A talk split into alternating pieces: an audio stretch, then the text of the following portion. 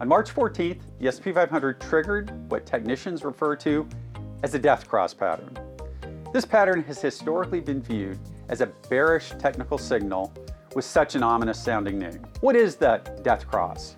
Well, it's a signal generated by the crossing of the S&P 500 price of its 50-day moving average below its 200-day moving average. So on March 14th, 2022, the S&P 500 generated its 49th death cross since 1928, according to Merrill Lynch Research. The prior Friday, on March 11th, with the S&P 500 trading around 4185 intraday, the Oak Harvest investment team released our weekly podcast titled Early Optimism: Things That Lead. Three indicators are starting to lean positive for equities for the upcoming months. Viewers might be asking, what in the world is going on?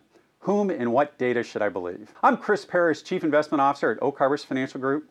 We'll cover the topic of the death cross today, what they are, how frequent they happen, and if they've been historically relevant and good predictors of the future to your portfolio over time. If you count late November as the top, given when divergences started beginning in the market, we're in our third or possible fourth month of the downturn. Viewers, this is a correction in both price and time. Listen to me, it is not a dip. With this correction continuing to play out over the coming months and likely quarters, many longtime bears have come out of their caves with negative ammunition.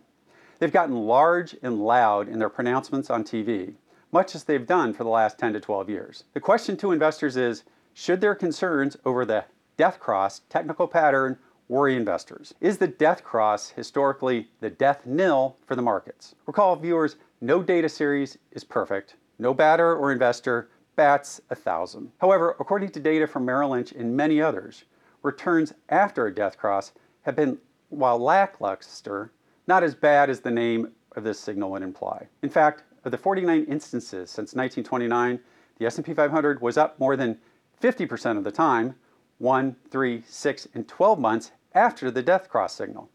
Only the 20-day holding period shows the S&P 500 less than 50% of the time after the death cross. We've included the summary Merrill Lynch data for your own analysis. However, I want to bring viewers' attention to an even narrower time frame than the last 80 years. I ask, what are the results of the death crosses this cycle? By this cycle, I mean since the end of the great financial crisis in early 2009. Prior to March 14th, there have already been six death crosses in the last 12 years. During this 12 year ongoing bull market, interrupted by the COVID pandemic flash recession, bears have been able to pronounce the end or near end based on this indicator six times already. How'd they do? Well, we've highlighted these periods in the table behind me. The forward return results from these six death crosses, anything but bearish. Three month returns have been almost 10%. Six month returns, 15%. And returns one year later have averaged 25%. Remember, viewers, no indicator is perfect, and past performance is no guarantee of the future. But the death cross, this cycle, well, let's just say it's been 100% wrong so far. Will this time be different? Will this indicator break its losing streak?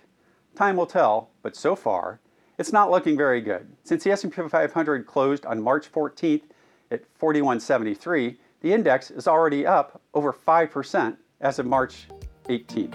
At Oak we think our clients are best served by us helping them with their future needs and risks instead of focusing on the past and another overhyped, often wrong, technical timing tool.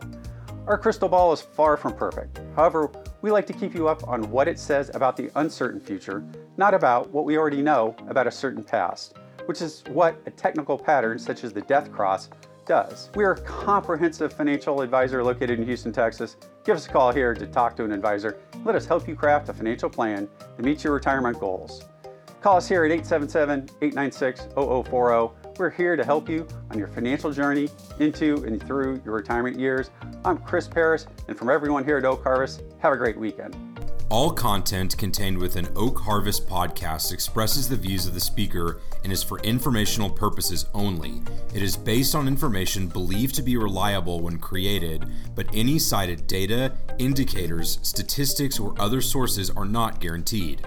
The views and opinions expressed herein may change without notice. Strategies and ideas discussed may not be right for you, and nothing in this podcast should be considered as personalized investment tax or legal advice, or an offer or solicitation to buy or sell securities. Indexes such as the S&P 500 are not available for direct investment and your investment results may differ when compared to an index. Specific portfolio actions or strategies discussed will not apply to all client portfolios. Investing involves the risk of loss, and past performance is not indicative of future results.